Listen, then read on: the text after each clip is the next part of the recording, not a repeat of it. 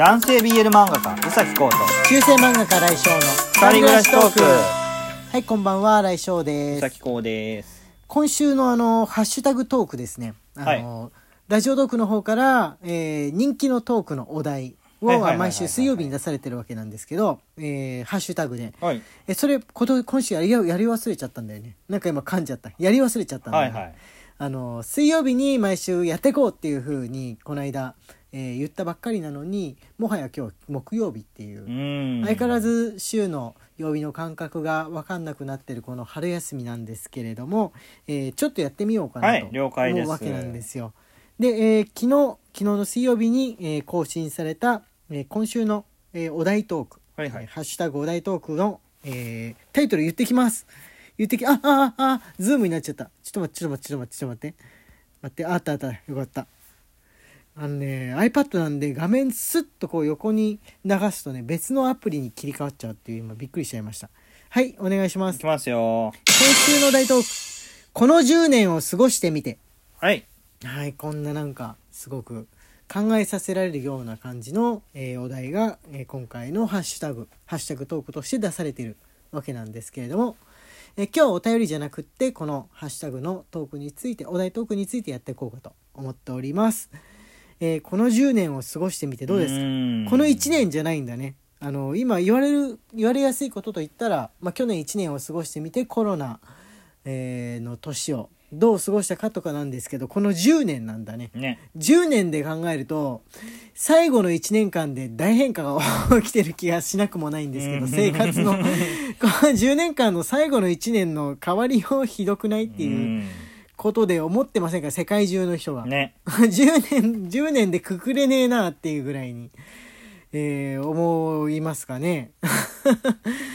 だまあ、トータルするとどうです、まあ、最後の年がどうだったか別として。10年前思い返してみると。10年。前はね一番苦しかったかな、うん。漫画家になれそうにない感じがすごくて。投稿してる頃だよねうん。こうくんは。はいはいはい、25歳っていうとうん。ちょうど、でもだから普通に就職しようとしたらちょうど頃合いな感じの年齢ゾーンだよね、うん。そこから30歳の間ってこの夢を見てるような感じの職業に就こうと思っても普通に就職した方がもしかしたら求められてる人材になれたりとか幸せだったりとかう、ん。あんじゃないのって思う思うタイミングだよね。そうそうそうそうそうそう、うん。で投稿もあんまりうまくいってなかったから、うんうんうんうん、一番悩んあーうーん。はいはいはい、そうだね。悩んでた時期かな。うん。あの一ついいところに引っかかりかけはしたんだけど、うんあのこういう風に売ってきたいみたいな風に言わればしたんだけど、はいはいはい。ちょっとそ大れが手だってね。ううーん。ん今思えば受けとけばよかったなとも思いつつ でも 受けてたらボロが出てたなみたいなな。まあそういうのっていうのはなんか縁みたいなもんだから直感でいいんじゃないですかね。直感でなんかここなんか違う気がするな今書けない気がするなこれはと思ったらきっとやっても書けなかった結果だと思ってる俺は。そうだね。で、うんそこはまああのーまあもうこんな言い方しちゃいけないんだけど、はいはい。あのー持ち込みをしてはい。ダメだったから、あのー第2希望だったわけですよね、はいはいはい。第2希望第3希望あたり。はい。の要するにあの複数回っちゃえっていうのの中の一社だったんですよ、はい。で引っかかったんですよね。はい。で一番のこの希望の場所っていうのは結構こっぴどくて。はいはいはいはい。でもそのこっぴどさが扱いとしてのこっぴどさだったのではい。昇進も昇進してた頃が10年前、なるほど、うん、もうそっ10年から経ったのか。そっから復活してっていう風な。BL でっていうふうにこう狙いを定めてうん。になった感じなのかな。その30に向けてっていうか。そうそうそうそうそうそうん。デビューの時に向けて。うん。はいはいはいはい。でなんとかデビューを果たしっていう。一番うんうんうん。うんた山あり谷ありまあ、今ほどねそのなんつうんでしょうスマホで漫画見るっていうのは浸透してなくってまだあれだってね10年前っていうとその投稿できるところって言ったらやっぱり紙の雑誌の「ショー」っていう頃だったから、うん。紙の雑誌しかないっていうのの、まあ、最後の時期なんだろうもう体感なんだけど新人育成にそんなに力を入れてなくって、その時ね。天才だけ待ってますみたいな時代だったんですよ天才だけ待ってますっていう。はいはいはい。でそれってでもあの10年前ぐらいまでって、うん。いろん全体なところにあってさ、うんうんうんうん。あの社会人とかでも普通に普通に就職するのでも経験者優遇っていうのをすごく押し出してた時代で、はいはいはい。それって10年前って言ったらそういうイメージあるね。うん出版業界も結構そんな感じだったんですよね。うん。うん。賞を取った経験はありますか？みたいなののすごいえ持ち込みすると聞かれたりとかして「いやこれからです」みたいな。今なんか売って変わってあれだよね。こう全然誰ともわからないミステリアスな新人大発掘大会みたいなそう、時代になったようね、ん、最近は。編集が変わったんだろうなって思って、うん、ノリがね、うん、ノリが。世代交代してってると思うで、うんんうんうんうん。自分も自分が編集者だったら、うん。あのミステリアスな新人発掘に明け暮れると思うので。ああだからちょうどこうくんと同じ年ぐらいだったりする編集者さんたちがちょっとネットの海を探していけばあらゆる可能性があるんじゃないかみたいな、うん。でその応募するのもネットのネットを介した状態でもいいんじゃないかっていう風になって変えていってくれている感じは伝わってはきますね。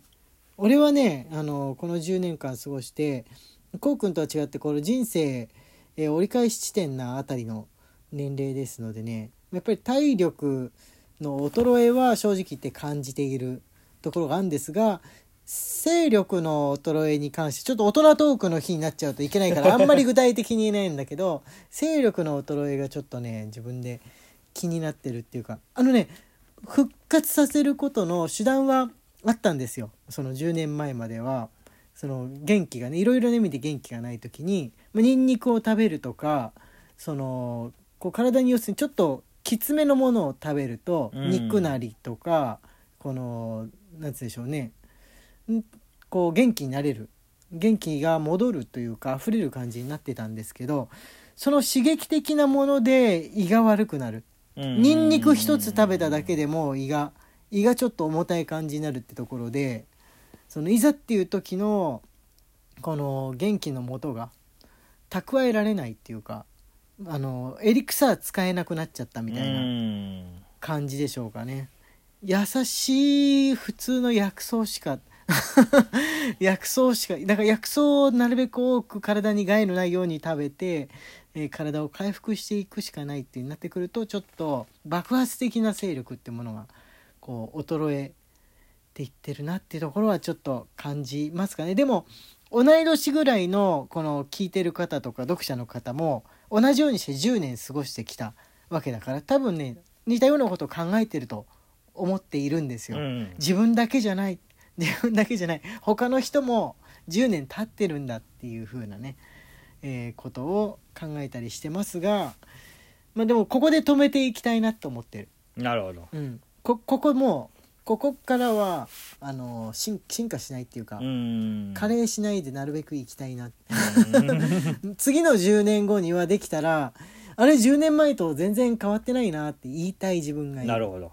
はいそんな感じでしょうかね。こうくんは10年後を考えるとどう思う、まあ、ちょっとねこのコロナのこのご時世に5年先のことを考えるっていうのもイメージしづらい時代ではあるとは思うんですけどね。10年後までに一作ヒット作を出したい。うんうんうんうんうん。うん。代表作みたいな感じの、そうだね。この先生といえばこれありきみたいな、うん。うんうんうんうん。感じなの。うん良いんじゃないでしょうかね。なんかあの別にそのジャンルを BL にこうこだわらずにあれしてもいいんねじゃないかなって、うん。内容は別にその LGBT なりのことを書いたとしてもその発表する先を特に BL 専門の場所とかじゃなくってもよかったりとか、うん。その他にもそういった書き手が出てくるのの火付け役みたいになってもいいんじゃないかなっては思うんですがじゃあどこでどうすればいいのって言われるとねよくわかんない。よくわかんない。わかんないけど、えーもうみんなに託すかな。なんかここの媒体で新井先生の宇崎先生の載ってたらいいなみたいなのとかあったら教えて。そういうのって結構ねバカにできないと思う。だってそこの読者さんであるわけじゃん例えば。確かに。読者さんが欲してるってことは一人読者さんがいれば他にも同じような趣味を持った読者さんは一つの雑誌にたくさんついてると思うんですよ。その人だけが変わり者なわけじゃなくて。